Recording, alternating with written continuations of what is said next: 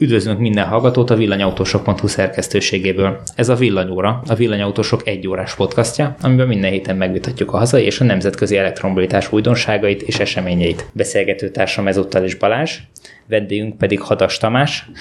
Sziasztok, sziasztok, köszönöm a meghívást. Akkor én is üdvözlök mindenkit, ha már ilyen spontán beköszönünk, oké? Okay? Ezt egy kicsit elszúrtam, de soha nem beszél meg normálisan, úgyhogy most már mindent. Hadas Tamást annak kapcsán hívtam meg, hogy ő talán az egyik legtöbbet villanyautózó, villanyautóssal közösségünkben, tehát aki a legtöbbet hajtja napi szinten az autóját, és már nagyon régóta, hát nagyjából egy időben vettük mi az autóinkat, ugye az első... Olyan 2015 körül vásároltuk. Én 14 végén, tehát 15 elején valahogy így. Leafet, igen, az volt. Igen, és hogy amikor az első találkozón összefutottunk, akkor a te autódban már 200-300 annyi kilométer volt, mint az enyémben, és nekem csak leesett az állam, hogy a fenébe lehet ez. És akkor kezdtél el mesélni róla, hogy...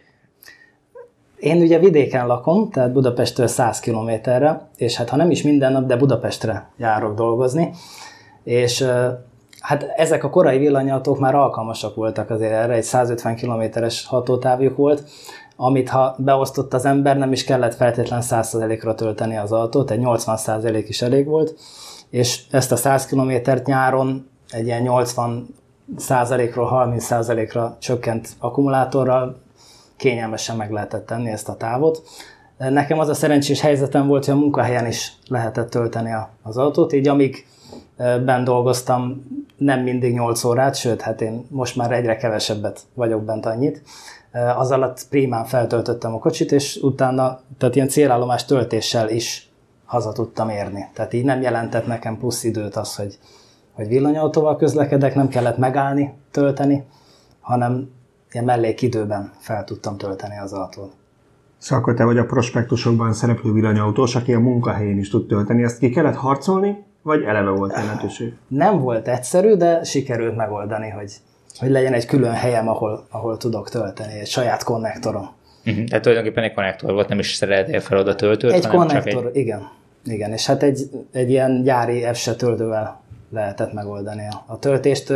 Ugye a Leafek azok egy fázison 32 amperre 7 kW-tal 6,6-tal tudnak tölteni, úgyhogy az ennél a nettó 19 kWh-s aksi kapacitásnál egy 3-4 óra alatt teli lett. De a konnektoros EVS-e az csak 10 vagy 16 amperes volt? De lehet azért abból kapni olyat, ami kicsit tuningolt, és akkor azt tudja a... Jó, hogy te akkor olyat használtál, és igen, akkor azzal... Igen. Pimp my EVS, ilyet még nem láttam.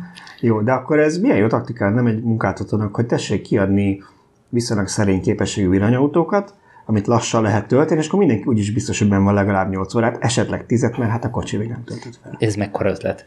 Ugye? Igen, legtöbbször egyébként elég egy konnektor is, sőt, tehát azt is lenne célszerű felrakni nem tudom, az ilyen munkahelyi parkolókba, hogy mindenkinek legyen egy konnektora, vagy legalábbis aki villanyautóval jár. Most egyébként ez már probléma is, mert elszaporodtak a plug-in hibridek, és az ilyen jó kis töltőhelyemről elég sokszor kitúrnak. Úgyhogy... kinyitottuk Pandora szerencéjét, jön a plug-in hibrid, mint én úgy érzem, hogy ebből még a baj lesz. A munkahelyeden megjelentek a... Igen. Tehát amikor én elkezdtem, ugye 2015-ben, hát akkor még mindenki furán nézett rám, hogy villanyautóval közlekedni, ráadásul ilyen messziről, meg hát amilyen drágák voltak ugye a villanyautók még akkor, az áruk az most is megmaradt, csak most már azért jobb a hatótávjuk. Akkor még nem volt senki más, aki ott a munkahelyen lett volna. Most már azért a plug-in hibridek azok sokorodnak. Honnan jött az ötlet? Tehát nyilván te se láttad máshol, hogy került egyáltalán látókörödbe az elektromos autó, mint közlekedési eszköz? Így, hogy ilyen sokat közlekedtem, ugye nem is napi szinten, de gyakran sokat utaztam. Így gondolkoztam rajta, hogy lehetne egyrészt olcsóbban, másrészt környezetbarátabban, tehát szerintem nem baj az, ha az ember spórol a villanyautózással, tehát ez nem egy hátrányos szempont. Hogy lehetne olcsóbban közlekedni? Először például a gázüzemű autóban találtam meg ezt a lehetőséget, és akkor utána kezdtek jönni hát gyakorlatilag az első között vásároltunk Leafet Magyarországon, és hát nagyon mást akkor még ilyen áron nem is lehetett, mert hát nekik volt villámtöltőjük Magyarországon, és ez egy nagyon fontos szempont volt, hogy villámtölthető legyen az autó. Hogyha az embernek hamarabb haza kell mennie, vagy bármi adódik, akkor mégis egy közel 3-4 óra alatt fel lehessen tölteni, vagy 1 óra alatt az autót. Hát a vészmegoldás. Most azért azt áruljuk el, hogy azt mondod, hogy 100 kilométerre laksz Budapesttől, tehát akkor az oda-vissza 200 kilométer volt, hogy mennyivel számoltál, amit naponta meg kellett tenni? Tehát ez belefértél a 200 vagy 220, 230? Hogy nézett ez ki? Azért több ez 200-nál, mert Budapestnek a legmagasabb pontján, a Szabadsághegyen van a munkahely. Tehát ugyancsak 100 kilométer, 105 kilométer, de oda még a végén fel kell mászni. Ami különösen télen nem egy egyszerű feladat. Tehát ha fűt is az ember, a Leafnek ráadásul még nem is hőszivattyús a fűtés, és sokkal többet fogyaszt, akkor azzal az utolsó pár kilométer az akár kritikus is lehet. És akkor ezt hogy oldottad meg? Hát az elején még könnyebben, aztán az elején még csak ugye be lehetett állítani az első Leafnél, hogy csak 80%-ig töltsön, most az újaknál már nem lehet. És az első 1-2 évben az még tökéletes is volt télen is, tehát úgy is tudta. Utána már be kellett állítani, hogy 100% legyen a feltöltés, mert csak úgy volt elég.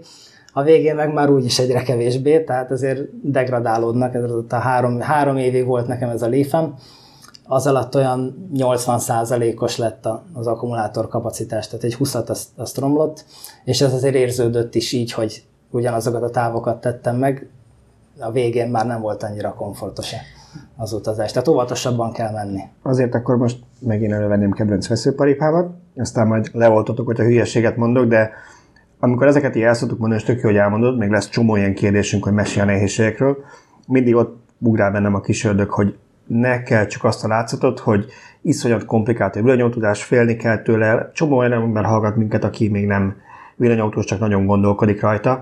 És ugye erről szokott ez jön, hogy hát ugye, uramisten, hegyen fölfelé, meg télen, hozzáteszem a villanymotor miatt valószínűleg hegyen fölfelé sokkal egyszerűbben, meg könnyebben tud fölmenni az autó, mint egy benzinesású, még ha nem összkerék meghajtású, akkor is jobban jársz vele egy villanyautóval a hóban, mint egy benzinessel, de mindegy.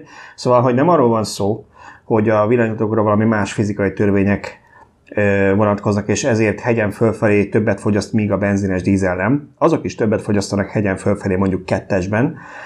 Csak ugye ott annyira sok üzemanyagot viszünk magunkkal, hogy ez nem érdekel minket, mert hol érdekel. A villanyautónál meg pláne, hogyha táv végén vagy, és pláne, hogyha régi villanyautódott, meg ez még pár éve volt, annyira ki voltál számolva, hogy emiatt aggódtál, hogy elég legyen a nafta fölfelé, pláne, hogy fűtöttél is, ugye, amire megint csak itt arról beszélünk, hogy te neked energiát kell használni a fűtésre, mert olyan veszettő jó autód van, amelyik nem pazarolja az energiát. Nem azon, hogy 70%-ot elpöfékelsz melegítésre, ha kell, hanem 90%-os hatékonysággal működik az autód, ezért télen van egy pici hátrány, mert fűtened kell, pazarolnod kell plusz energiát. Igen, szóval azt azért tegyük hozzá, hogy itt most egy olyan szituációról beszélünk, amit szerintem azoknak a 99%-a se vállalna be, akik veled együtt egy időben kezdték el a villanyautózást. Tehát én, amikor a eredeti autóval, tehát a 24 kWh-s ugyanilyen autóval kellett télen Hódmezővásárhelyre menni, az 2 darab nagyjából 100 kilométeres távolság volt. Be kell valljam, én télen ezt már nem vállaltam be, amikor hóesés meg mínuszfokok voltak, mert egyszerűen annyira ki kellett számolni a szolnoki töltőhöz az utat, hogy nem is odafele menet, mert odafele lejtett az út, tehát ott bőven belefért az ember, hanem visszafele, hogyha a Szolnokon csak 96%-ig tudtam tölteni, vagy csak mondjuk 90-ig, akkor már egyszer lett volna hazaérni. És azt mondtam, hogy ezt már nem vállalom be. Te meg pont ebben az időszakban pont egy olyan autóval mentél, amivel... Napi szinten, ami ez azért elég húzós. Tehát itt tényleg nem akarunk riogatni senkit, de ez aztán tényleg az extrém sport kategória. Tehát mit csináltál? Na hát jó is, hogy mondod ezt az extrém sportot. Én régen siklóernyőztem. Ja. És az egyébként... Hát ugye egyszerű, hát ahhoz képest ez semmi. Az egyébként nem, hogy semmi, hanem tök hasonló. Tehát például ott is, hogyha például csak városba közlekedsz egy villanyautóval, az olyan, mintha ott lejtőszelezel.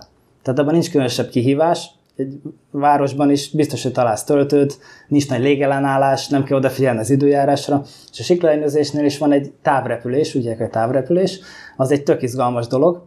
Na, ott oda kell figyelned, hogy honnan fúj a szél, milyen felhők vannak. Most ugyanilyen a villanyautózás is, hogyha nincs egy megfelelő töltőhálózat, vagy megfelelő hatótávú autód, akkor az ilyen részletekre oda kell figyelned. Tehát például én ugye Mor mellett lakom, Fehérváron át megyek legtöbbször, és Fehérvár és Székesfehérvár és Mor között nagyon gyakran fúj az északnyugati erős szél. És azt bizony be kell kalkulálni. Tehát, hogyha egy kicsike kapacitású autód van, ami nem akkora hatótáv, ott bizony érhet meglepetést. Tehát. Igen, ezt inkább szerintem úgy érdemes elképzelni, mint hogyha valakinek csak 10 liter üzemanyag férne a tankjába, az autója tudná mondjuk 7 liter fogyaszt 100-on, és akkor rendszeresen menne 140 kilométereket, amikor így már centizni kell, és azt is nézni kell, hogy merre lejt az út, honnan fúj a szél, hogy biztosan elérjen a célhoz. Igen, de azért meg kell azt nézni, hogy ez volt 4-5 évvel ezelőtt, most azóta gyakorlatilag ugyanannyiért, ugyanazt az autót dupla akkora hatótávval meg lehet vásárolni.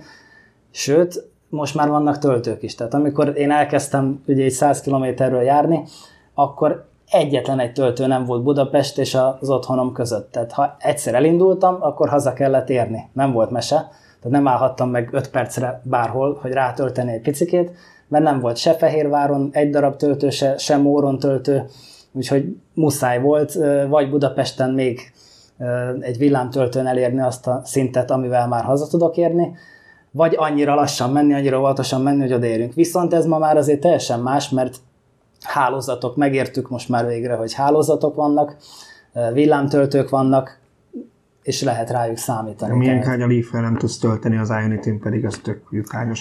Na, azt szerettem volna megkérdezni, hogy az egy dolog, hogy te ezt így eldöntöd.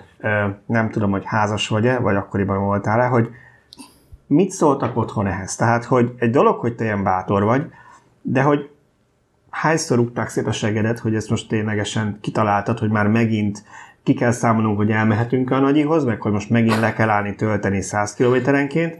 Mi volt otthon a feedback? Mennyit aludtál kinn a verandán? Igen, ezt szeretném kérdezni igazából. Na, hát azért az életnek nagyon sok területén kell kompromisszokat kötni, tehát például egy fizetés is el tud fogyni hó végén, úgyhogy a villanyautóra is lehet így tekinteni, hogy nem akármekkora hatótávunk, tehát azt is be kell tudni osztani. Oda ugye, kell figyelni az útvonalra. Ennél azért jobb védőbeszédet mondtál otthon, ugye? Mert ez így elég gyenge. Én 3 pontot tudnék adni.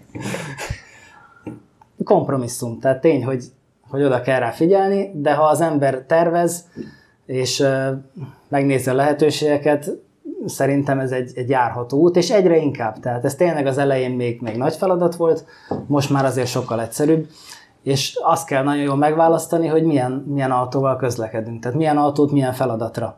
Ez a villanyautóknál még sokkal fontosabb, mint egy belső égésű. Hát igen, és azért még tényleg az van szerintem, hogy nagyon sok olyan autót használunk mi Magyarországon, és nem csak villanyautót, más célra, mint amit tervezték. Tehát a tipikus, de talán tényleg Európában is, hogy mondjuk nem tudom, Clio-kat használnak családi autónak, vagy Corsát, ami kint ilyen városi autó, második autó, ennek lett gyártva, azokban is betuszkoljuk a 4 gyereket meg a csomagot, ami szintén nem arra lett kitalálva, és ugye természetesen meg lett rendelve a legalapabb 55 lóerős motorral, és aztán az autópályán hagyjuk, hogy szerintsen, hogy szenved, meg mennyit fogyaszt. Szóval, hogy ez nem csak a villanyautóknál van így, hogy az ár Magyarországon nagyon befolyásolja, hogy mire használunk egy autót. Majd azért a 4 gyerekre majd térjünk vissza, de most ezzel kapcsolatban jutott eszembe, hogy ma beszéltem Szöcskével, hogy én megvilágosodtam. Most ez ettől teljesen független téma. Egy ismerősöm ezt úgy, hogy fényt kaptál, de mondja. Mert fotós vagy, így gondoltam, hogy ezt... ezt muszáj volt elsütni. Igen. De hogy... miért számolnak a nyugat-európai autógyártók 150-200 kilométeres futás teljesítménnyel az autók károsanyag kibocsátásának kapcsán? Hát azért, mert mi ugye a 150-200 kilométeres futott autókat megvesszük ide Kelet-Európába, visszatekerjük az órát, és innentől kezdve ugye a csóró kelet-európai nem fogja elkezdeni hordani márkaszerűzve az autót, tehát az autógyártó szeme elől egyik pillanatra a másikra 150-200 kilométernél eltűnnek ezek az autók. Hát mi történhetett ezzel az autóval, hogyha nem bukkan föl többet a szerűző? Hát nyilván elbontották, aztán lett vele valami, nem? Hát nem. És általában bejön egy ilyen wellness szalomba, és hirtelen 50 000 kilométert vissza. Világos, de innentől kezdve az már soha nem fog a márkaszervizbe visszajutni, meg nem fog bekerülni az adatbázisokba, tehát ők azt látják, hogy 150-200 kilométernél eltűnik az autó, és ugye a német tulajdonos az vett egy újat, és akkor nyilván valóan egy autónak 150-200 a teljes futás ciklusa. Na ja, Nyugat-Európában. Igen, biztos ennyire naivak. Jó, hát most ez nyilván egy kicsit ilyen kisarkított dolog, de hogy mennyire furcsa ez, nem? Tehát, hogy... Ja, hát persze nyilván azért ez egy teljesen más világ, és nyilván a villanyautóban is azt látjuk, hogy azokat hozzák be külföldről, amit már kint mondjuk tényleg vagy már nem használ a gyerek se, vagy pedig annyira kicsi a hatótávja, hogy kint az már nem dívik, vesznek egy újabbat, ahogy mondod, ma már ugyanannyi pénzért kétszer akkora, vagy nagyobb hatótával. Mi meg megvesszük őket, csak ugye akkor van probléma, ha valaki mondjuk 4-5 milliót kiad egy autóért, amit pont a duplája, mint egy átlagember használta oroszán, és ugyanakkor ezt akarja használni mindenre, arra is, hogyha mondjuk el kell menni az ország másik végében meglátogatni a szülőket. Annak ugye vannak ilyen kompromisszumos részei, hogy igen, az biztos, hogy meg kell állni majd tölteni, mert egy régi Zoe, vagy egy nem tudom én, egy régi IAP, vagy valami ilyesmi, az nem fogja ezt végigbírni. Na de az, hogy azért kikerült az azt a kérdést, Tamás, hogy is fogadták a környezetedbe az, hogy te villanyautóra váltasz, tehát azt elpoénkodtuk. Ez egy elhivatottság, tehát szerintem ezt elfogadták, mondjuk úgy, hogy elfogadták, igen, tehát a család elfogadta. Egyébként ők is szeretik, tehát voltunk mi családdal Ausztriába is nyaralni, tehát az sem egy lehetetlen küldetés, ráadásul Ausztriában akkor már rendes hálózat volt. Fizetős, ezért elérhető is, de el lehetett menni. Hát nem a túlsó felére Ausztriának, de simán a hegyek közé. Na, ott se találkoztunk sok villanyautóval, de mi ott voltunk, és nagyon élveztük, úgyhogy egyébként hatalmas élmény a hegyek között menni a villanyautóval. Tehát ott egészen más a kalkuláció, különösen, hogyha nem egy Teslával mész, és nem látod, hogy mi van előtted, mi van utánad, azért ott izgalmas tud lenni, hogy az a plusz 5 kilométer az magasságban mit jelent, amit még előtted van. Igen, mert ugye a Tesla navigációja beleszámolja a szintkülönbségeket és a fogyasztásba, és az alapján fogja megmondani, hogy a célállomáson, amit beütöttél, hány százaléknyi akkumulátorod marad. Ezt ugye a Teslán kívül talán egy autó se tudja. Szerintem senki, igen. Nem nagyon tudok ilyenről, és ugye ezt mikor vezette be? Ezt, Balázs, ezt te említetted egyszer, hogy Musk egyszer belengedte, hogy ő hatótáv parát megoldja, ugye? Ez mikor volt, hogy... Nem emlékszem. 1972. március 4-én, délután 3-kor. Ezért kérdezzük, ezért tartjuk Balást, mert rögtön minden dátumot fejből tud. Hogyne? Ezt a fénykapok, ér volt. Szóval visszatérve arra azért mindig itt ásnék egy kicsit, mert ugye minket is a megszálltak közé kategorizálnak, és azért ismerősök lépten nyomon kérdezgetnek minket a villanyautókról, bátrabbak elmondják azokat a információkat, amiket a mainstream sajtóból hallanak, és akkor nyelek egyet, veszek egy mély levegőt, és megpróbálom nagyon barátságosan, hogy ne arrogánsnak tűjön, helyre tenni azt a sok hülyeséget, amit az embereknek beadagolnak. De hát gondolom, hogy téged rengetegen kérdeztek arról, amikor elkezdtél villanyautózni, hogy egyáltalán mi ez, meg hát ugye azért a Leaf olyan egyedi, olyan különlegesen is néz ki, mint mondjuk egy Ferrari, vagy az is ugyan különleges és egyedi, tehát hogy ezt is biztos megjegyezték páran, akkor meghaltak, hogy mennyi a hatótáv, és hogy te milyen távra szoktál vele menni, az is. Szóval, hogy meséljünk egy pár sztorit, mit szóltak az emberek, és mennyit kellett magyarázkodni. Na hát szépnek én se tartom a Leafet, az első Leafet, azért az annak nem mondható. Engem egy csónakra emlékeztet, amit fejjel lefelé fordítottak. Az úgy, van benne az valami. Úgy helytálló, ráadásul fehér színű is volt, úgyhogy teljesen stimmelt a dolog. Ez mindig jó jel, hogyha egy hajó fejjel lefelé. Hát a hatótáv, azt mondták többen, hogy hát hol itt a szabadság, tehát 150 kilométer az mit jelent? Semmit nem jelent. Én viszont úgy vagyok ezzel, hogy lehet, hogy az csak 150 kilométer volt, viszont azt kibocsátás nélkül gyakorlatilag, ha otthon töltök napelemről, ingyen teszem meg. Ez viszont egy olyan fantasztikus plusz, amit egy belső égésű autó nem adhat. Tehát ott minden egyes kilométer az kibocsátással jár, az pöfögéssel jár. Az, hogy teszem a 100-150 km után meg kell állni és tankolni egyet, tölteni egyet, az szerintem nem akkora veszteség. Ugye a hagyományos autóknál hozzá vagy láncolva egy üzemanyag töltő infrastruktúrához, aminek minden egyes cseppjéért fizetni kell. Igen. Jó, ez a másik. Elnézést, ezt lerendezzük, jó, aztán visszatérünk hozzá. Ez a másik, amikor meg szoktam jegyezni, hogy igen, a lakosságnak körülbelül a fele családi házban lakik, a másik fele, nem feledkezünk el, ő továbbra is hozzá lesz láncolva, mert nem tudja a 10. emeletről kilógatni a hosszabbítókábelt, de igazad van, tehát, hogy itt legalább megvan annak a lehetősége, hogyha valaki családi házban lakik, és van mondjuk napeleme, akkor azt meg nyilván az sincs ingyen, tehát az sem ingyen van, de mondjuk jóval olcsóbban tudja megoldani a közlekedést. Itt inkább azt mondanám, azt emelném ki, hogy van alternatívád. Tehát nem is az, hogy te mindenképpen meg tudod oldani, de lehet, tehát azoknak is, akik mondjuk társasházban laknak, adott a lehetőség arra, nyilván nem mindenütt érhető el, de nagyon sok helyen elérhető, hogy bérel egy olyan garást, vagy egy olyan parkolóhelyet, ahol van egy konnektor, és ahonnan tud tölteni. Nyilván ennek költsége lesz, nyilván ezt bele kell kalkulálni. Benzin sincs ingyen. De alapvetően az alternatíva lehetősége van meg. Míg a benzinnél, hát igen, tölthetsz az egyik vagy a másik márkánál, de nagyon különböző lehetőséget. Viszont erre az jut eszembe, azt még akkor megkérdezem tőled, hogy lerendeztük, visszatérünk ezt, hogy ugye mindig azt szoktuk, előjön a villanyautózás témája, és akkor az van, hogy hát igen, mert milyen olcsón lehet vele közlekedni, meg hogy zéró lokális kibocsátással, tök jó, és ezek nagyon szép dolgok, meg fontos dolgok, meg jó dolgok, bár az olcsóság azért változhat a jogszabályok, meg az áramára, meg egyéb dolgok miatt, de ugye akkor ennek van egy olyan része is, hogy tök jó vezetni egy villanyautót.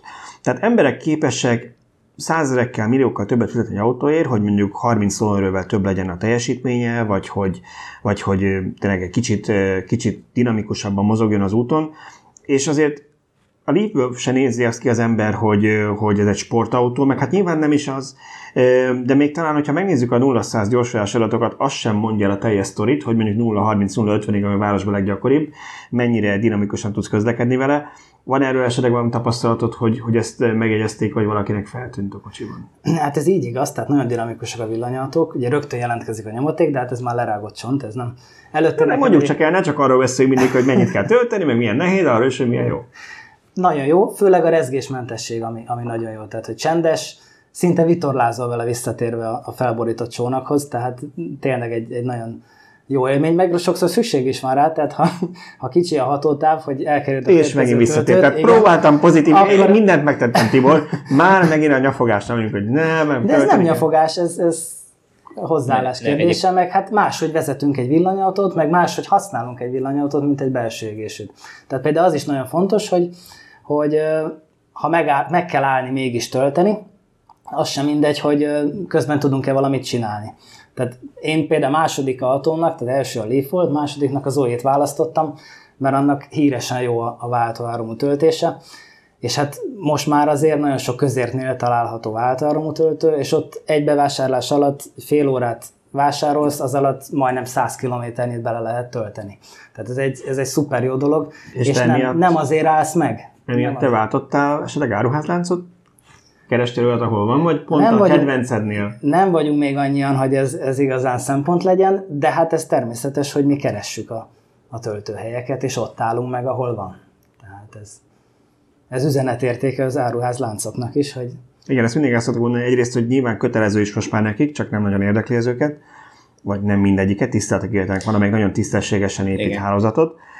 De hogy ténylegesen, pláne, hogy arról beszéltünk, hogy nem kell szégyelleni, ma még mindig azért nem a legolcsóbb kategóriába tartoznak a villanyautók, hogy valószínűleg olyan vásárlói kört tudnának oda csábítani, bármilyen étterem, áruház, bármilyen olyan kereskedelmi egység, amelyik bevételt remél, aki mondjuk eleve egy jobb minőségű, drágább autót engedett meg magának, tehát valószínűleg nála is úgy fog költeni, hogy nem biztos, hogy a 0% csirketartalmú felvágottat veszi meg.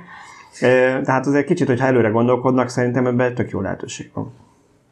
Igen, abszolút egyetértek, tehát erre jól lenne odafigyelni.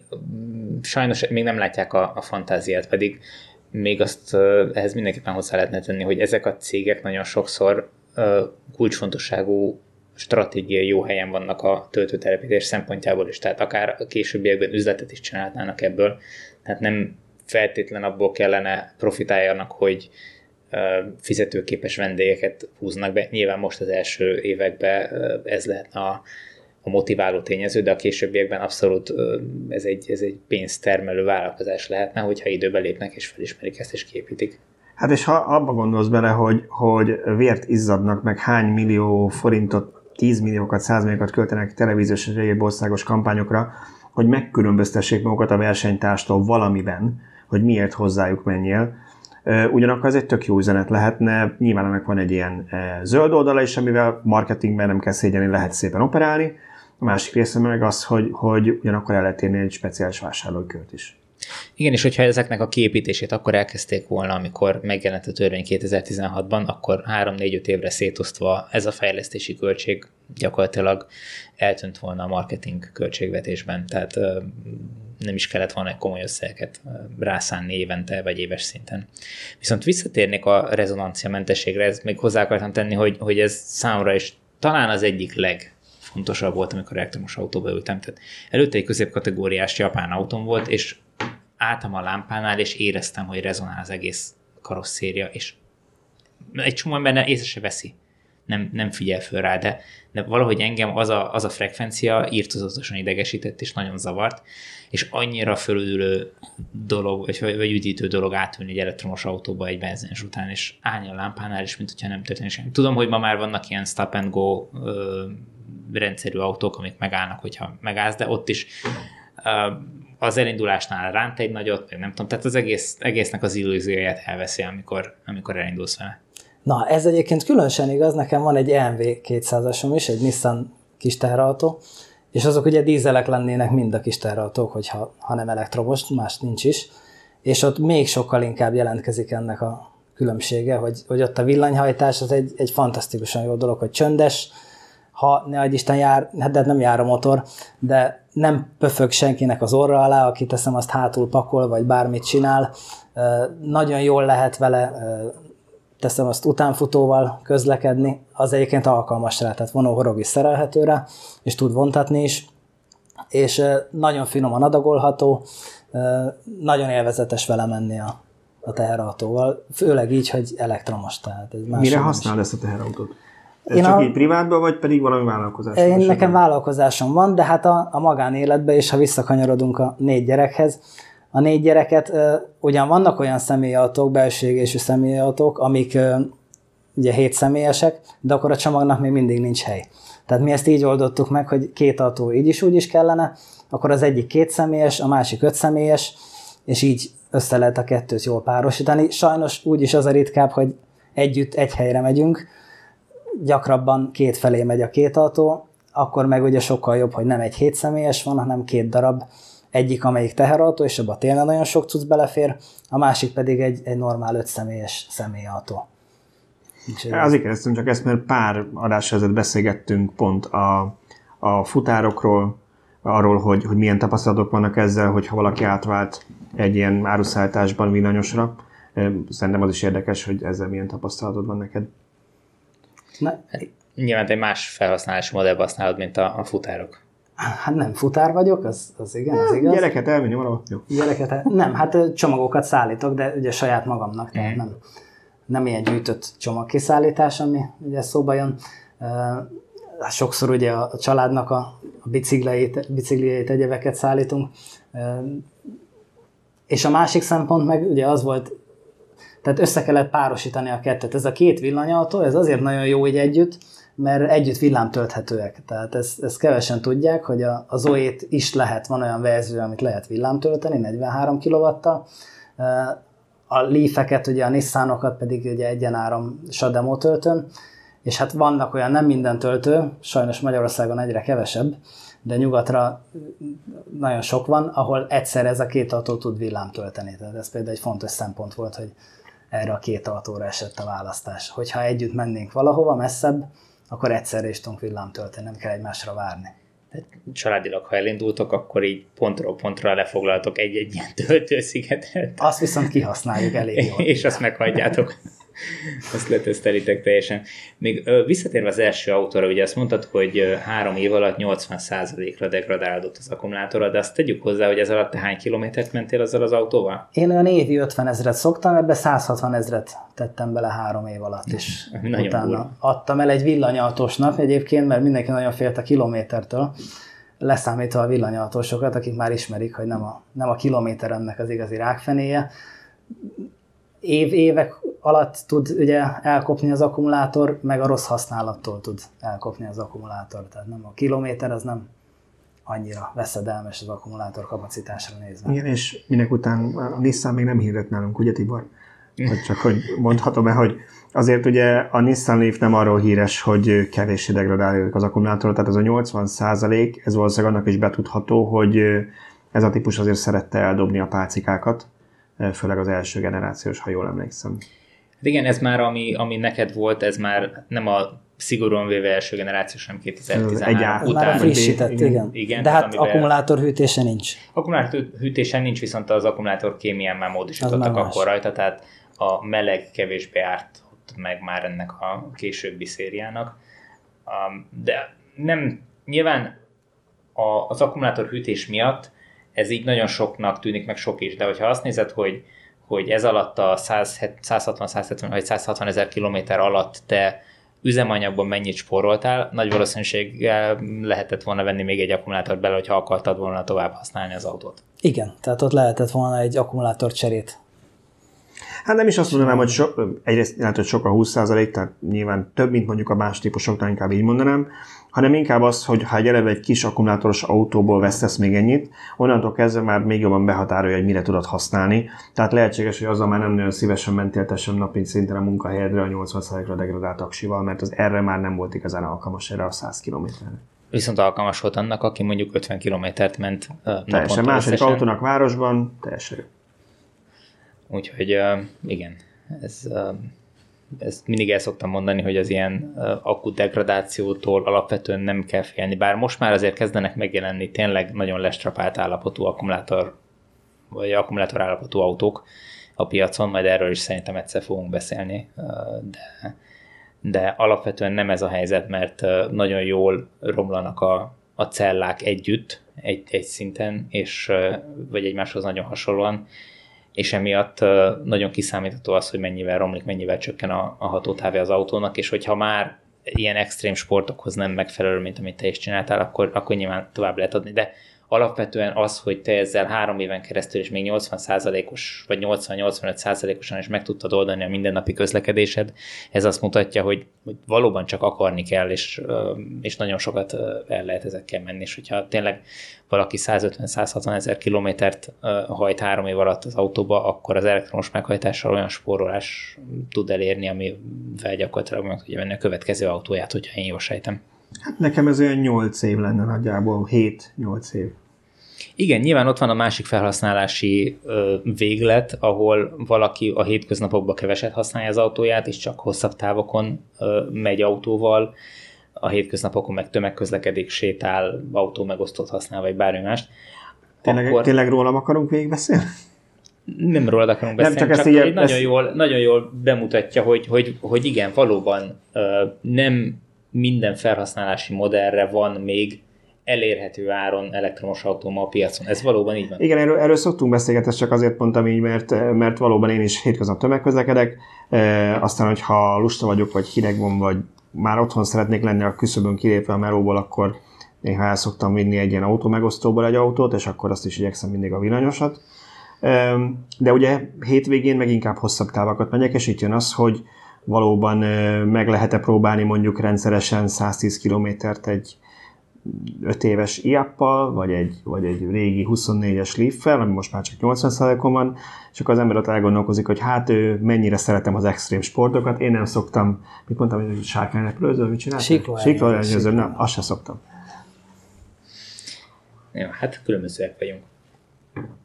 Említetted, hogy nyaralni is ezekkel az autókkal jártok el, már ráadásul 2-vel, hogy viselik a gyerekek ezt, hogy 100 kilométerenként vagy 150 kilométerenként meg kell állni tölteni?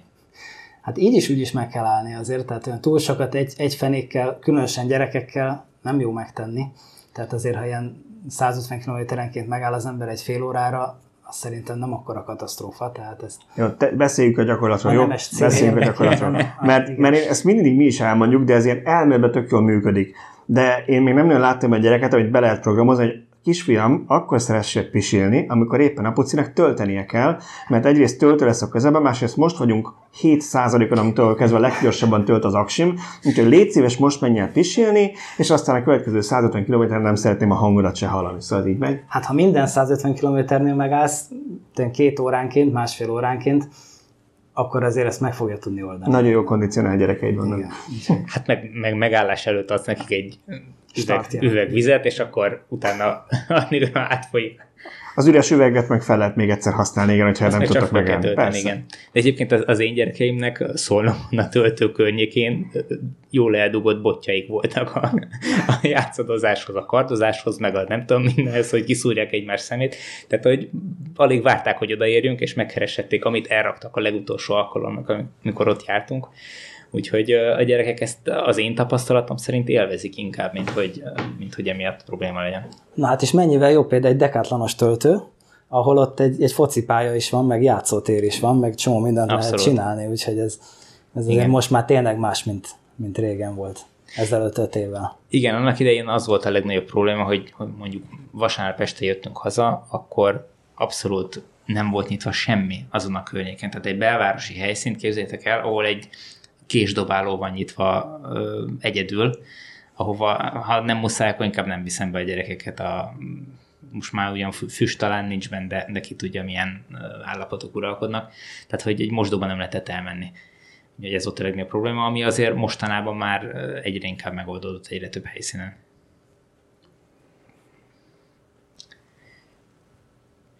Beszéljünk a spanyol útról, engem az érdekel.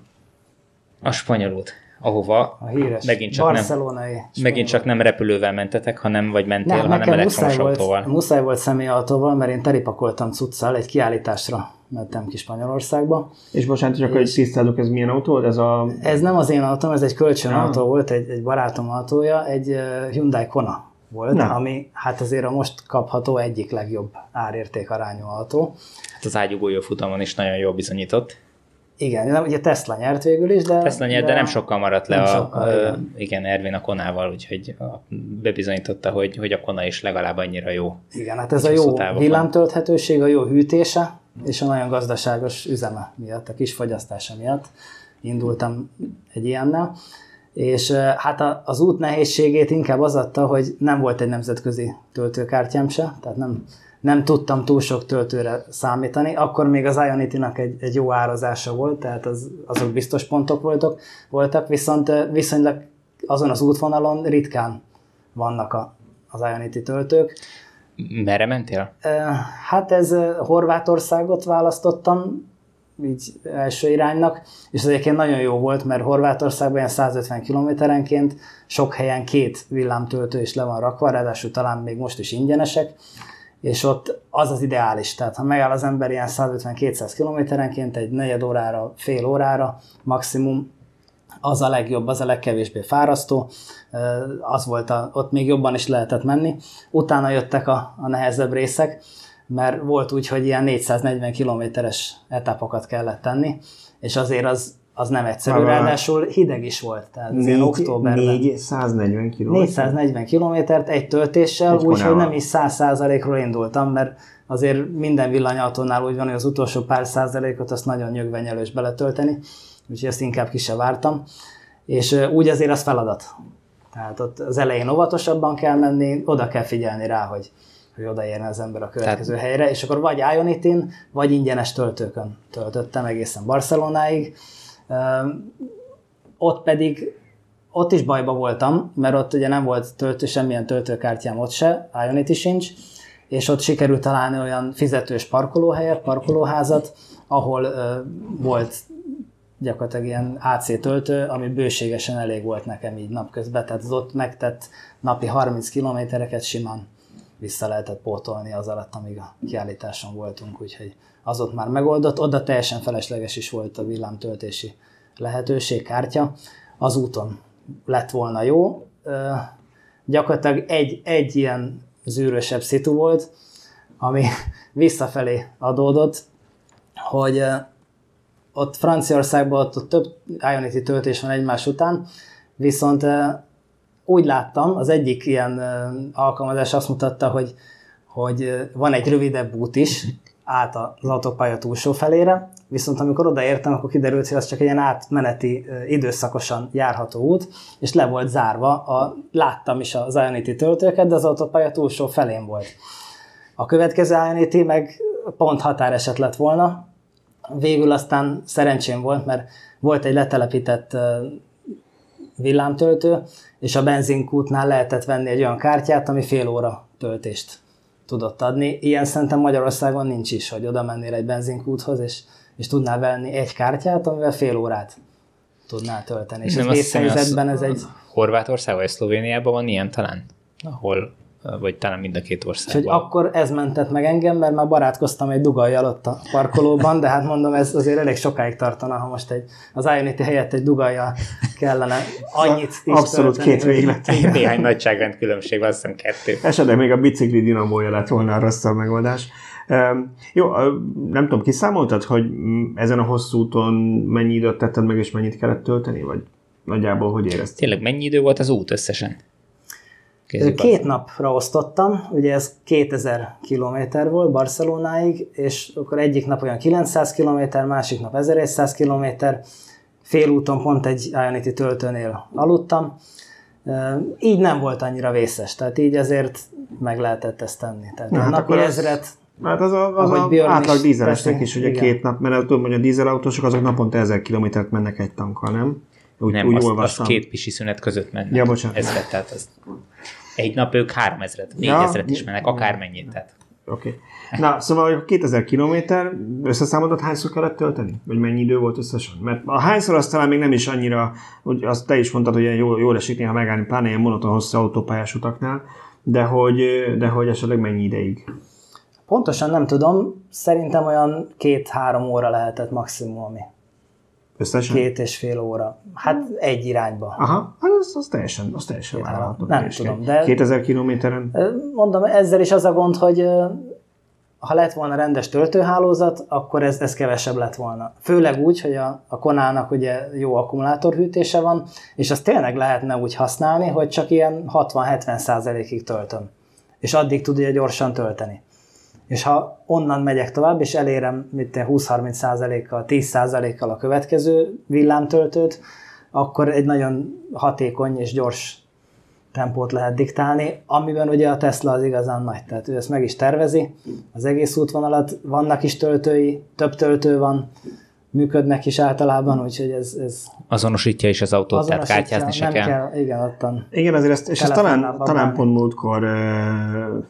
nem is tudom mikor, várjál, 2 adásra ezelőtt volt, hogy erről szó, hogy nézem. Azt mondja, igen, 2 adásra volt itt Binder Tamás, és akkor arról beszéltünk ugye a Mobility Hub kapcsán, hogy készülnek arra, hogy külföldön is lehessen roamingolni a magyar töltőpont. Ugye ez az a új neve? Töltőpont? Nem. Most nem Mobility a neve. Igen, a töltőpont nem szabad mondani. Igen. Tehát kivágjuk, újra fogom mondani, majd megkérjük Antonio Banderas, hogy szinkronizálja. Szóval nem, akkor a Mobility applikációval lehessen roamingolni, mert hogy ugye azért egy benzines vagy dízel autóval, hogy mondjam csúnyán, hogy hülyén is el lehet indulni, hogy én ezzel nem foglalkozok, nagyon meg se tervezem, ott van a zsebemben a bankkártyám, még nagyon készpénz se kell, mert azért a normál, felismerhető logójú benzinkutaknál mindenhol tudom használni, és el tudok menni az Atlanti-óceánig így egybe, nem kell ezen különösebben gondolkodnom. És itt tényleg az van, hogy ha nem nézel utána annak, hogy hol milyen applikáció kell, vagy fizikai token, vagy hol milyen rendszer van, akkor sajnos járhatsz úgy, hogy elmész külföldre, és ott van egy tök jó töltő, csak éppen fogalmad nincs, hogy milyen token és applikáció, és hol kellene egyáltalán bármit össze tudjad tölteni. Igen, és ez az, amiben a Tesla eszméletlen jó, hogy ha beütöd a célállomást az autóban a képernyőn, akkor ugyanígy nem kell vele foglalkozni, hiszen a bankkártyád se kell, hogy veled legyen, mert már megvan adva a regisztrációnál a Tesla rendszerében, és onnantól kezdve végig tudsz utazni egész Európán, anélkül, hogy bármit kellene csinálni, csatlakoztad a kábelt az autóhoz és tölt. És a navigáció megad a visszakövetkező töltőhöz, és megmondja, hogy itt 15-20 percet, vagy 15 vagy 20 percet kell tölts ahhoz, hogy elérje a következő töltőhöz. Tehát ebben nagyon jó. A többi autónál meg egyelőre még valóban szívás ilyen szempontból. Egyre könnyebb lesz nyilván, tehát már az Ionity is egy ilyen hálózat, hogyha megnézzük, hogy elég egy Ionity applikáció, és gyakorlatilag majdnem végig lehet menni a kontinensen már csak azt használva is, és nyilván ez csak egyre jobb lesz, mert az Ionity is még csak az első hullám telepítésének csak a felénél jár, tehát összesen 400 töltőt terveztek, most tartanak 200-nál. Most ez egy másik kérdés, hogy ugyanúgy kártyával kell bajlódni vele, meg applikációval kell bajlódni, tehát még azért a felhasználói élmény messze azért egy picit hagy védjem őket, annyi van, hogy amikor én használtam, és én abszolút nem töltöttem le appot, meg nem regisztráltam, ott azért valóban nem az ott, a kártyát hozzáérintetted az oszlophoz, mert föl kellett menni egy honlapra a telefonon, de igazából az egész jól működött, az viszonylag fájdalommentes volt. Én szerintem azzal is kiegyeznénk ahhoz képest, hogy nem tudom én hány tucatféle különböző applikáció meg megoldás létezik. Igen, de ez a QR kódos rendszer, amit te is használtál, ez most már az Nyugat-Európában elég sok helyen elérhető. Tehát ez most már egy ilyen alapnak tűnik. Pláne amiatt, mert hogy az Európai Unióban ez egy ilyen előírás lett, vagy ajánlás lett pontosabban, hogy ad-hoc jellegű fizetést is lehetővé kell tenni ezeknél a töltőknél, azt pedig így oldják meg általában, hogy valamit egy vonalkód elvisz egy honlapra, ott a bankkártyád adataival, vagy adataidnak a megadásával ki tudod fizetni a töltést, és működik a dolog. Nyilván azért lehet ezen még egyszerűsíteni, tehát hogyha megnézzük, hogy a Tesla meg tudta mutatni 7 évvel ezelőtt, amikor elkezdte a Supercharger hálózatot építeni, hogy emberek így kellene kinézni a dolognak, hogyha azt megnézzük, akkor ettől még azért elég messze állunk. Hát igen, de azért így is megjártad az utat, és egészen vállalható idő alatt akkor ezek szerint a töltése volt túl nagy fejfájás. És még jövőre is. Igen. Én bármikor elindulnék ugyanoda, jövőre nem ott lesz egyébként, ez sokkal közben Bécsben lesz, oda simán a jelenlegi autóimmal is kijutok, tehát ez nem de azért kihívás. Nyugtass meg minket, hogy Barcelonában nem forgalmi akadály volt az autópályán, és 70-nel meg 60-nal kamionok árnyékában mentél, hanem úgy egy normálisabb tempóval lehetett. A villanyautóval mindig úgy kell menni, hogy odaér a következő helyre. Tehát ez kitérő válasz? Igen. Ez egy diplomatikus. Volt olyan, hogy kamion mögött kellett menni azért, hogy kövessem a forgalmat. Na szépen vagyunk, ilyen környezetkívül autó kell hozzávenni egy kamiont, ami dízel, persze. Szerencsére ezek a kamionok keresztbe kasul szedik a konténest, úgyhogy bármikor lehet fogni egyet. De nyilván ez egyébként csak töltőhálózat kérdése, tehát hogyha lesz minden autópálya pihenőben megfelelő töltősziget, ahol számíthatsz arra, hogy ott tudsz tölteni, akkor abszolút lényegtelen, hogy milyen sebességgel mégy, mert el fogsz jutni oda, hova kell, mert amikor lemerül az akkumulátor, akkor kiállsz és töltesz. Most még ez egy átmeneti időszak, amikor ez probléma, de egyre kevésbé az, ugye, hogyha csak azt megnézzük, hogy amióta mi elkezdtünk villanyautót használni, azóta mennyit fejlődött a hálózat, meg mennyit fejlődtek az akkumulátor méretek, vagy hát az akkumulátor kapacitása, akkor ég és föld. A töltőszigetről jut eszembe, hogy Spanyolországban volt olyan fantasztikus hely, hogy egy töltősziget, egyik oldalt a Tesla töltők, 12 darab, bal oldalt az Ionity töltők. Fantasztikus látvány volt. Hát valahogy így egész, kellene neki. Én sírni szoktunk kicsit, hogy ezt leírtad az egész kelet-magyarországi összes töltőt együtt, egy parkolóban, nem tudom, villámtöltőt. A napokban Pasadenában, Kaliforniában, ez Los Angeles egy külvárosa, vagy nem is tudom, minek nevezzem, ez egész terület egybeépült Los Angelesnek hívjuk innen messziről, de hogy ezek mindenki tudja, ne nézd le minket, hogy nem is ott szoktunk shoppingolni, igen, minden hétvégén. Na, tehát akkor biztos láttátok azt a 20 darab trícium villámtöltőt, amit a helyi áramszolgáltató felállított az egyik a bevásárlóközpont parkolóházának a tetején a legfelső szinten. Az egyik oldal ugye végigaggatták Tesla töltőkkel, a másik oldalt meg végigaggatták ezekkel a trícium töltőkkel. Gyakorlatilag annyi trícium töltő van ott abban az egy parkolóban, mint egész Magyarországon. Ott egyébként valami olyan deal volt, hogyha jól emlékszem, hogy a város megállapodott Teslával, hogy ha kiépíti a betápot, meg a kábeleket a többi töltőhöz is, akkor megkapják a helyeket a Tesla töltőnek, és így létrejött egy. Végülis nevezhetjük fair neki is, mert valószínűleg akkor olyan értékes helyhez jutott a Tesla, amit egyébként nagyon nehéz lett volna megvenni, vagy megfizetni. De ti nem csak a közlekedésben próbáltok zöldek lenni, hanem az energiatermelésben is. Igen, van otthon napelemrendszerünk. Nem is akármilyen. Szerintem egyedülálló, igen, Magyarországon. Ezek ilyen követős napelemek. Összesen 11 kilowatta a kapacitása. Ezt fejtsük ki, mit jelent a követős, de gondolom, hogy követi a nap. Követi a napot, tehát nekem pici volt a tetőm az igényeimhez képest, úgyhogy én a kertbe hátulra telepítettem. Ilyen két forgáspont mentén elforduló napelem táblákat, képzelj el, 25 négyzetméter egy darab, és ebből van ott 3 letelepítve. Ezek, hogyha erős a szél, akkor vízszintesen befordulnak, ha rárakódik a hó, akkor le tudják dönteni a havat, és sokkal gazdaságosabb az üzemük, mint a fixen telepített. Megmondom, ez nem csak a villanyautó miatt, mert ez elég nagy kapacitásnak tűnik. Mire használ ezt? Hát ez bőven több, mint kb. 3-szor annyi, mint amit mi elhasználunk még villanyautóval is, tehát a maradékot azt a hálózatba tápláljuk. A fűtés még nem erről működik, tehát az is egy jó dolog lenne, de... Ugye a hagyományos fixen szerelt napelemeknél, ha jól emlékszem, ilyen 1000-1100 kilowatt-órát szoktak mondani minden egyes telepített kilowattra, ugye? Magyarországra ez az átlag, amivel lehet ezt az értéket számolni. Nem ismerem, ez olyan 1,5-szeres termelékenységű, mint egy fixen telepített. Tehát egy hagyományoshoz képest 1,5-szer annyit tud. Nem tud, viszont sokkal egyenletesebb a leadása. Tehát amikor felkel a nap, nem sokkal később már kb. 80%-át tudja a névleges teljesítményének. Tehát ilyen szempontból sokkal jobb, mint egy délben csúcsot adó fix telepítésű napelem. És akkor ehhez nektek van a elektromos kapcsolatotok az 3x16 vagy 32 amperes, vagy mi kellett ehhez? Hogy... Hát ez 3x16 ampert tud.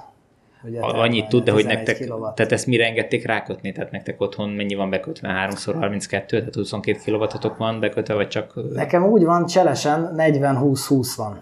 Ja, hogy aszimmetrikus. Aszimmetrikus is ráadásul, mert ugye a 40 azért kellett, hogy a Leaf-et 32 amperrel tudjam tölteni, és a többi meg 20-20 lett. Tehát ez így alakult, jelenleg elég is. Tehát ha egyszerre töltöm mondjuk a két autót, akkor úgy szoktam, hogy 11 kW-tal töltöm a Zoe-t, és 6,6-tal, 7-tel az EON-t, tehát úgy még lehet őket, azt még elbírja. Sőt, hát ugye, ha süt a nap, és itt elég, hogy süssön a nap, mindegy, hogy a napnak milyen szakáról beszélünk, akkor ezt a plusz 11 kW-t ezt tudja adni, tehát olyankor sokkal többel is lehet tölteni, mint amit ugye a bejövő biztosíték megengedne. Hát igen, mert akkor összeadódik, tehát ugye befele jön, hát most így nem tudom kiszámolni, de elég sok. Tehát egy 15-16 kiló. 10-11, tehát azzal azért elég vidáman lehet tölteni két villanyautót is. Úgyhogy. Sőt, hát az is működik, hogyha délután még naplemente előtt hazaérek, akkor egy 11 kilowattos töltéssel simán még pár óra alatt fel lehet tölteni az aznapi elhasznált energiát. Tehát nem is kellene még tároló kapacitás ahhoz, hogy én napelemről kiszolgáljam a villanyautót. Ez tényleg szédületes. Csak hát ez nyilván kell egy megfelelő méretű kert, hogy ez elférjen, ezek a nagy napelem táblák. Ezek mint a 3 nagy fa, ugye? Tehát ez olyan, mint 3 nagy fa, és nem veszel akkora területet. Tehát itt van 3 bárány is, mert mindig csak 3 bárány, és ők ott nyugodtan ellegelésznek alatta. Tehát nem foglal le akkora területet, mint egy fix telepítésű, ugye földre telepített napelem, az szerintem se nem annyira szép, se nem annyira gazdaságos, tehát ott alatta úgy tudom, be sem engedik a bárányokat, mert nem szabad.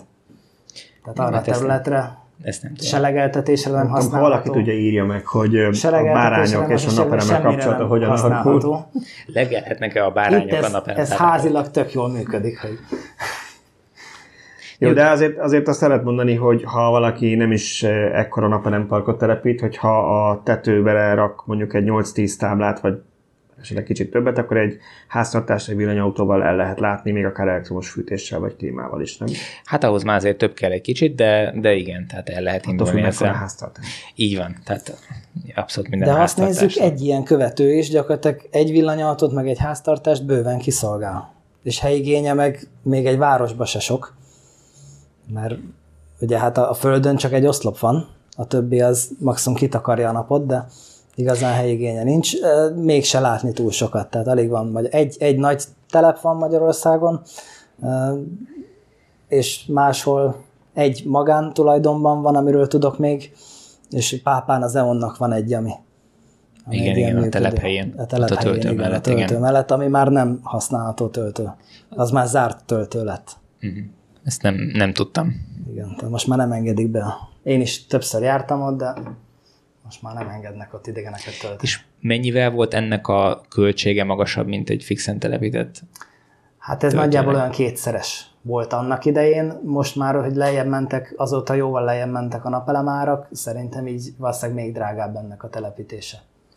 Mert hát hogy itt a költség az maga ez a mechanika, meg elektronika. Az ami, is, tehát a jelentős az a másik fele volt a beruházásnak. Meg ami még ugye itt hozzájön, hogy földkábeles telepítés elég hosszan, elég komoly földkábelekkel, mert messzi van a méróra is, vastag kábelek kellettek, tehát nagyon sok kiegészítő munka van még, ami rájön a költségekre. Míg hogy az ember csak a tetőre rakja fel a ház tetejére, ott csak azt a pár konzolt kell megvenni, és semmi egyéb járulékos költség nincs, tehát ez azért jóval drágább. Ez akkor érheti meg, hogyha az ember teljesen független szeretne lenni a hálózattól, és fontos neki, hogy minél egyenletesebb legyen az áramszolgáltatás, amit ad egy napelem. Amit adhat egy napelem. És nem a birkák az egyetlen bio fűnyíró az udvaron, hanem ráadásul igen, még a... Igen. Ahogy nálad is. Ahogy nálam is. Robotfűnyíró. Nálam is robotfűnyíró van, és hihetetlen jó dolog. Abban is az a legérdekesebb dolog, hogy máshogy áll a fűnyíráshoz, mint a hetente végig megyünk a benzinmotoros fűnyíróval, és összeszedjük a füvet. Ott ugye minden nap nyírja, ha nem is mindenhol, de egy-két nap alatt mindenhol jár, és nagyon picike darabokat nyír le, amik fel se tűnnek, tehát bepotyognak a fű közé, és ott elkomposztálódik. És az is írtó érdekes, hogy ilyen nagyon picike kései vannak. Tehát egész picike, ilyen körömnyi kései vannak, amik ugyanolyan eredményt hoznak, mint egy nagy benzinmotoros fűnyíró traktorral, ha végigmegy minden héten az ember, ami csomó idő is, csomó üzemanyag. És még a zöld hulladékkal kell kezdeni valamit. És még a zöld hulladékkal is kell valamit kezdeni. Amit ilyenkor nagyon sokszor elfelejtenek, hogy ez, amit nyesedéket levágsz, mulcsot levágsz a fűnyíról, vagy fűről, vagy fűszálakról néhány millimétert, 1-2 millimétert, az ott marad, és azzal együtt ott marad a tápanyag, a gyepen, meg az a nedvesség. Tehát sokkal kevesebbet kell öntözni, hogyha valakinek nyilván olyan vagy nincs saját furtkutya, vagy ilyesmi, tehát hogy városi vízről kell öntözzön, az jelentős költségmegtakarítás is lehet nyáron, hogyha ez ott marad, és nyilván a műtrágyázás is kevesebb, úgyhogy rengeteg előnye van. És tényleg az, hogy nem úgy áll hozzá, mint mi, hogy a francban megint a hétvége le kell nyírni, mert egyébként jövő hétvégére már használhatatlan, vagy dzsunger lesz, de... Akkor egy kis kitérőt tegyünk, mert nekem csak ezzel az a bajom. Ez olyan, mint a robotporszívó. De ti használjátok úgy, hogy meséljétek nekem erről. Mert hogy én ezt megértem, hogyha egy focipályát üzemeltetsz, azt rohadt jól körbe tudjon nyírni. De az emberek általában nem focipályát üzemeltetnek, és ott vannak virágok. Vannak...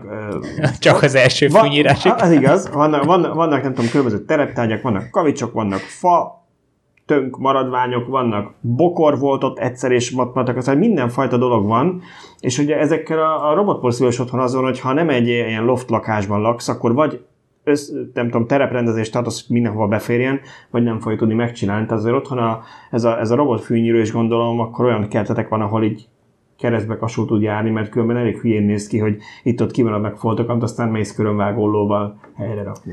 Ezek is egyre ügyesebbek, ezek a robotfűnyírók, és természetesen elő kell készíteni a terepet, körbe kell például keríteni egy dróttal azt a területet, amit nyír, de például ez is olyan, hogy van benne GPS, tehát emlékszik, hogy mikor merre jár, feltérképezi a területet, és akkor oda megy, ahol régen járt.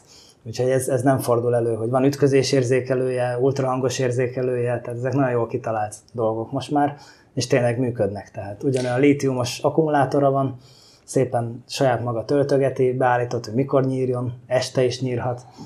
Hiszen csöndes. Abszolút, igen. Ugyanennek van lámpája, és ez tök jó, hogy olyan, mint amikor a ratrakok mennek a sípáján, ez is ott hátul.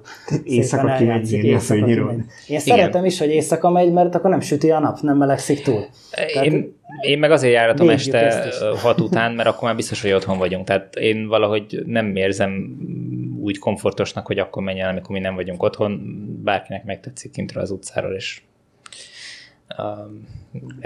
esetleg magáévá teszi. A modernekben van ilyen nyomkövető is. Abszolút igen, tehát meg sípol, meg minden, igen. Tehát amilyen kis nyilván kellemetlen berakni egy autóba, mert hangos, meg minden baja van, hogyha valaki megpróbálja elvinni, meg egyébként nem használható, tehát nyilván nem éri meg elvinni, csak aki amikor elviszi, még nem biztos, hogy tudja. Úgyhogy na mindegy, szóval a lényeg az, hogy én is éjszaka használom, és este 10-11-ig megy, tehát és így abszolút jó. Na de kicsit visszakanyarodva a villanyautókhoz, ezt azért el akarom mondani, hogy ez a fűnyíró is minden nap dolgozik, minden nap nyírja a füvet. Egy villanyautóval is úgy jó közlekedni, hogy amikor áll, akkor töltjük. És ha ezt úgy meg tudjuk tervezni az útvonalunkat, a napirendünket, hogy ne kelljen külön megállni egy töltőnél, tehát hogy minden állomáson legyen töltő is, amit bízunk is benne, hogy egyre több helyen lesz, akkor gyakorlatilag nem jár plusz fáradtsággal, egyszerűen mellékidőben tölt az autó. Tehát nincs, még annyi idő sincs vele, mint amikor bedugjuk egy üzemanyagkútnál a...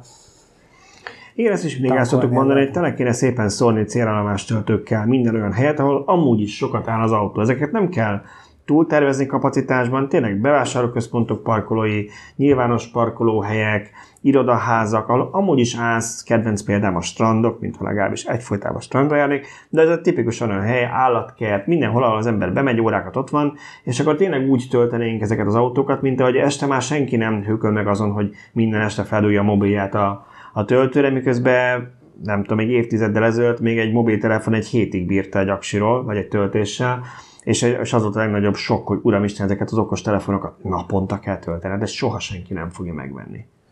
Igen, és egyébként valóban igaz, hogy nagyon sokszor a bevásárlóközpontoknál telepített töltőknél, hogyha csak annyit tudnánk pótolni az áramból, vagy nagyon sokan annyit tudnának pótolni, amit a bevásárlásig meg vissza elhasznál, akkor az már egy óriási jelentőségű dolog lenne. Hát igen, mert ezt nem úgy kell kezdeni, hogy mindenki 0%-kal esik be a bevásárlóközpont parkolába, és 100%-ig tölti tele, és akkor mi lenne, ha az összes autó villanyautó lenne, és mindegyik egyszer akarna tölteni, mi lenne? Pont az lenne, mintha az összes Magyarországon 3,5 millió benzinautó egyszer akarna benzinkútra menni, kilométeres sorban állás lenne.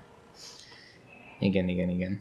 Hát megint egy órának a végére értünk, úgyhogy szerintem ezt le is zárhatjuk. Az elején elmaradt a szokásos közlemény, szolgálati közlemény, hogy hallgassatok bennünket mindenféle különböző podcast elosztó helyeken, a Spotify-on, a Google Podcast-on, az iTunes-on, és hogyha kérhetjük, akkor lájkoljátok, illetve értékeljétek a podcastot, hogy minél több emberhez eljusson a híre a villanyórának. Jövő héten újra jövünk, ma maradt egy témánk, amit nem veséztünk ide, azt szerintem akkor átírom a jövő hétre, és akkor szerintem legközelebb azzal kezdjük. Köszönjük a figyelmet!